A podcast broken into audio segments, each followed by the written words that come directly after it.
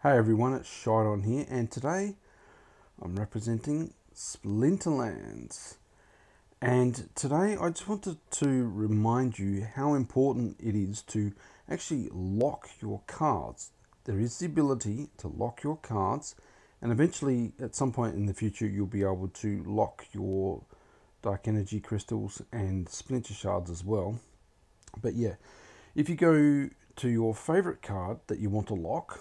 Uh, you select it with by selecting the white square and then the option to lock the card will come up in, as a padlock and it's pretty awesome. You can lock the card and the same goes that's in the main game splinterlands.com uh, in the card section or you can use peakmonsters.com you select the card the same way and you go through the menu uh, up the top of the screen.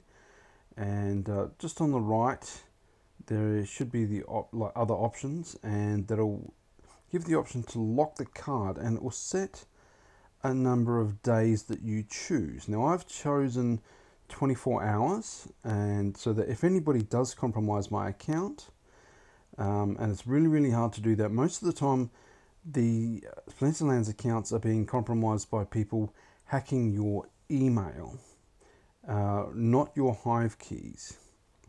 Um, your Hive keys are relatively safe.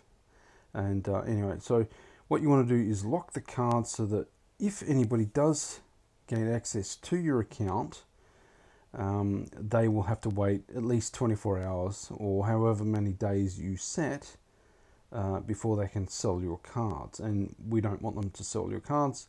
I don't want them selling my cards. So I lock my cards so that nobody can steal them. Anyway, that's all for today. Look after yourselves. Bye for now.